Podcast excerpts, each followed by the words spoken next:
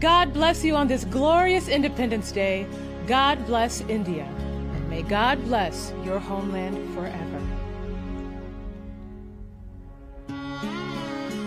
Namaste.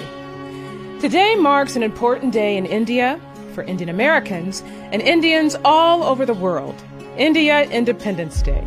I want to send my warmth to His Excellency President Ramnath Kovinda, to His Excellency and Prime Minister Narendra Modi, to His Excellency and Ambassador Taranjit Singh Sandhu, and to all of India as you celebrate this 74th Independence Day. While we are unable to physically celebrate together, our hearts can all be united virtually the spirit of freedom. America and India, the world's two largest democracies, share the value of freedom.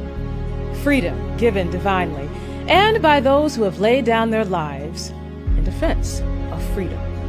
To all the Indian allied forces today, I salute you for your service and courage to defending India's freedom. Here in the United States, I have had the great honor to perform America's national anthem and patriotic music for three consecutive U.S. presidents and all across America. And now, I am learning the anthems of the world. During quarantine, I have had the daily joy to sit and learn India's national anthem with my beloved Hindi coach, Dr. Moksh Raj, first cultural diplomat at the Embassy of India in Washington, D.C. India's national anthem speaks to the beauty of India and the spirit of freedom.